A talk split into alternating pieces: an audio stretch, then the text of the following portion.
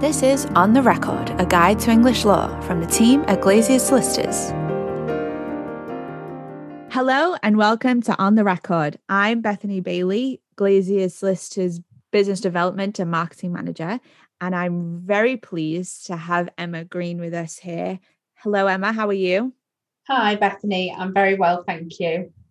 This is the fourth episode of our probate mini series hopefully you've listened to the last three because we're going through the probate process. In the last episode, we talked about the steps that it takes to get the grant of representation. And I'm going to be discussing with Emma about what happens next. So, Emma, what does happen next? Is it just like I get money in the bank and we get to close everything out, or, or are there other things that need to happen? I'm glad that the the mini series that we're doing is is covering this off because lots of people talk about getting your grant and, and having it issued and then we get lots of questions from both our clients whether they're personal representatives or questions from the beneficiaries of estates particularly if the beneficiaries haven't been involved in the process so far and what they're looking to find out is what happens next so we thought we'd use this episode to address some of the more common questions we get asked about how we progress the administration of the estate and bring it to an end. We do sometimes find that beneficiaries think that once we've received the grant of representation from the probate registry, we should be able to pay the legacies that are, are due out to them straight away. And we also wish it was that easy, but unfortunately, there is a process that we need to, to go through. Just recapping on the, the previous episode where Charlotte talked about the grant and how you obtain it. The grant provides the executors or administrators with their authority to cash in the estate's assets. Now, the assets can be cash assets, it can be property, it can be shares, and it also includes all the personal items that belonged to the deceased. So, what we now need to do once we've got the, the grant on our desks is to contact all of the, the asset providers. So, banks, and investment managers, share registrars, and we lodge a copy of that grant of representation with them.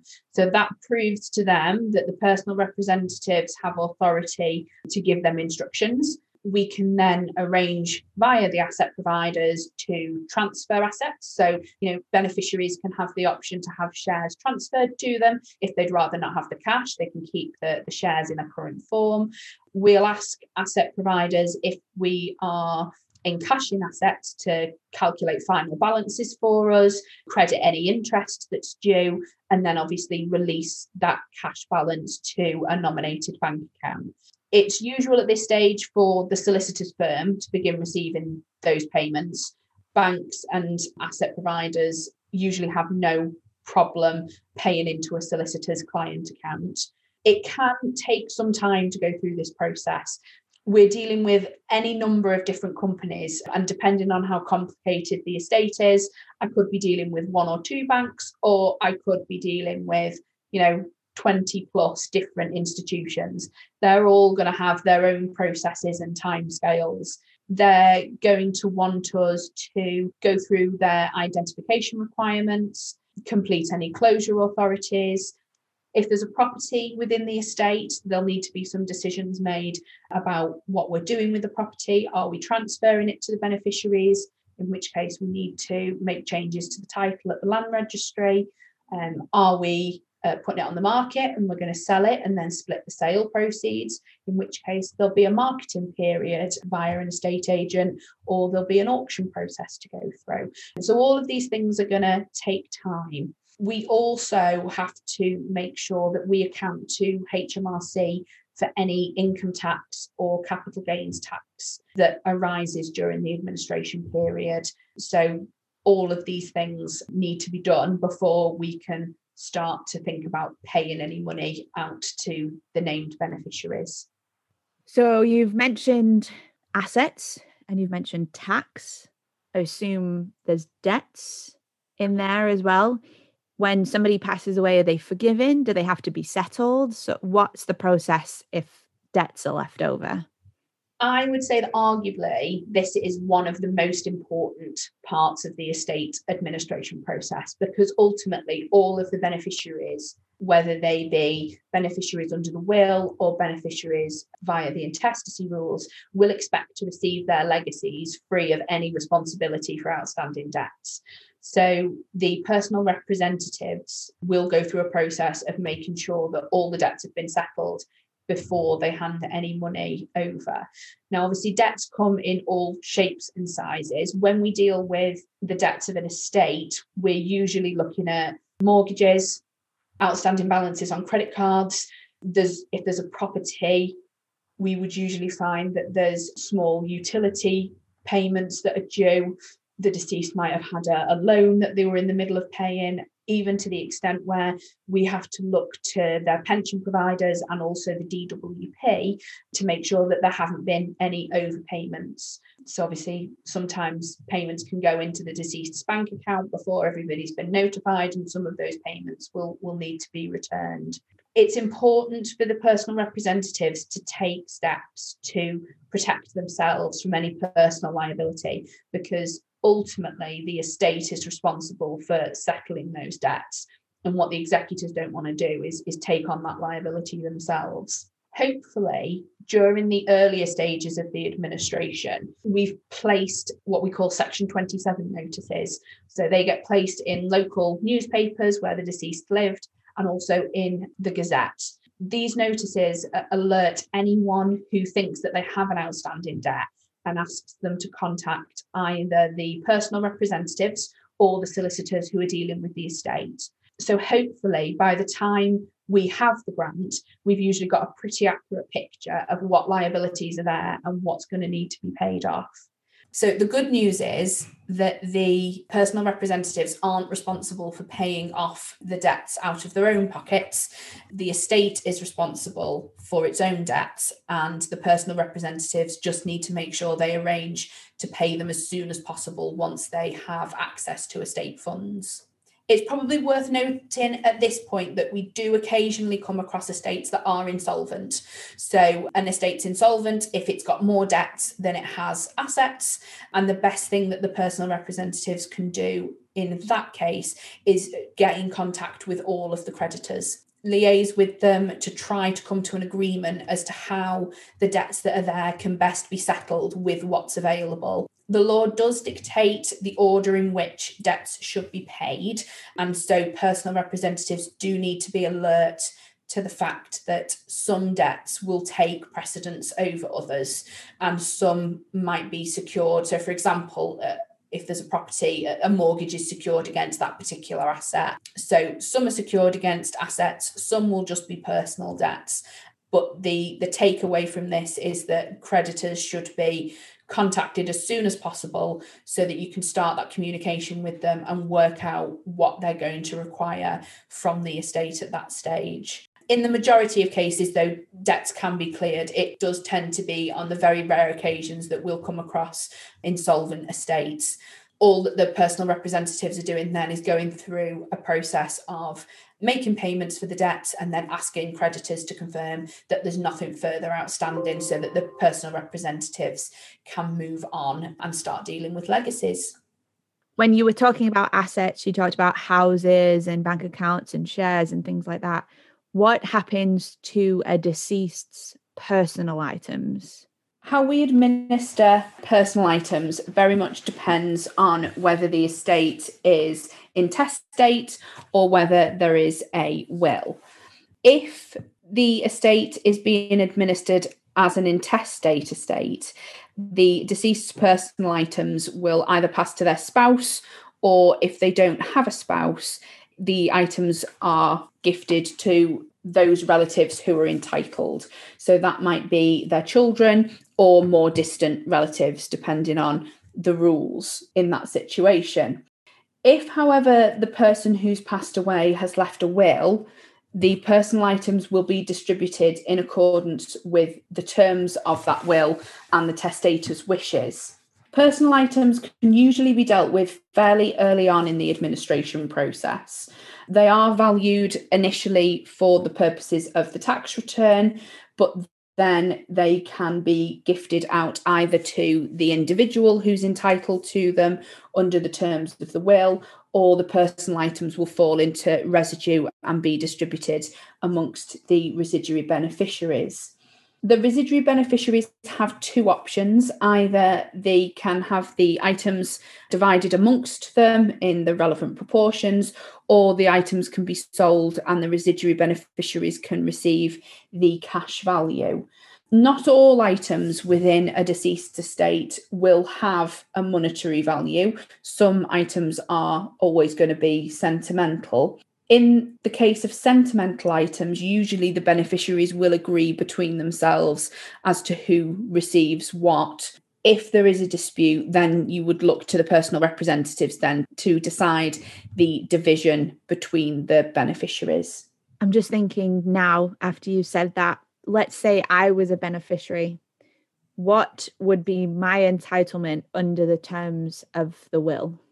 Your entitlement under the terms of a will will usually fall into one of three categories. So, broadly speaking, you'll either be in receipt of a specific legacy, a pecuniary legacy, or a residuary legacy. So, a specific legacy is a gift of a particular item or a property. So, for example, it could be a car, it could be all of the deceased's jewelry would be a specific legacy, or it could be their house. Um, it may have a monetary value, it may just have sentimental value, but it's it's an object or a thing that you can take. The key with this kind of gift is going to be how it's been worded within the will. It's really important with this type of gift that the description provided is as accurate as possible. In terms of the actual administration of the legacy, the executor will need to ensure that they've done everything that they need to do to pass the legal title of the item over to the new owner. So that might include changing the title at the land registry if it's a house, dealing with the DVLA and registration documents if it's a car, or it might just be ensuring that a beneficiary receives all the jewellery safely. There can be issues with this type of gift, particularly if the testator's assets have changed prior to death. So they don't perhaps own a particular item on the day that they died, because, for example, they sold a car six months before they passed away, but the will might refer to a particular car that they had owned. And it is possible for this type of gift to fail if the testator no longer owns the asset. But the key here is in how the gift is worded. So if you're in any doubt, obviously always go and seek a solicitor's advice provide them with a copy of the will and a bit of background to the matter, and they can help you to interpret the terms of the will following someone's death. The second type of legacy is a pecuniary legacy, and this is just another way to describe a cash legacy. So it could be £1,000 to Bethany Bailey, or it could be £1,000 to each of my children. Uh, or grandchildren. If the estate is solvent, this kind of legacy is likely to be paid as soon as the personal representatives have access to funds because it's easy to work out how much goes to each person. It should be clear from the terms of the will. In order to administer the legacy properly, we just need to keep details of any payments that are made out and ask the beneficiary to acknowledge that they've safely received the funds. Once we've dealt with specific and pecuniary legacies, the will will then say who is to receive the rest of the estate, and that's your residuary legatees. This means everything else that we've got in the estate and is usually divided in percentage shares between individuals, charities, or classes of people. So, for example, 50% of the residuary estate to be divided equally between my children, or 25% of the estate for my grandchildren equally. This type of legacy can only be calculated once all of the administration has been completed because it's at that point that we will know what exactly is left. So we need to have dealt with everybody else's legacies, we need to have paid off all the debts, and we need to have encashed everything with interest and paid any taxes that are due because only then will we know what we've got to divide up Residuary beneficiaries should expect at the end of the estate administration to receive a full set of estate accounts. That should start with the estate as it looked on the date of death.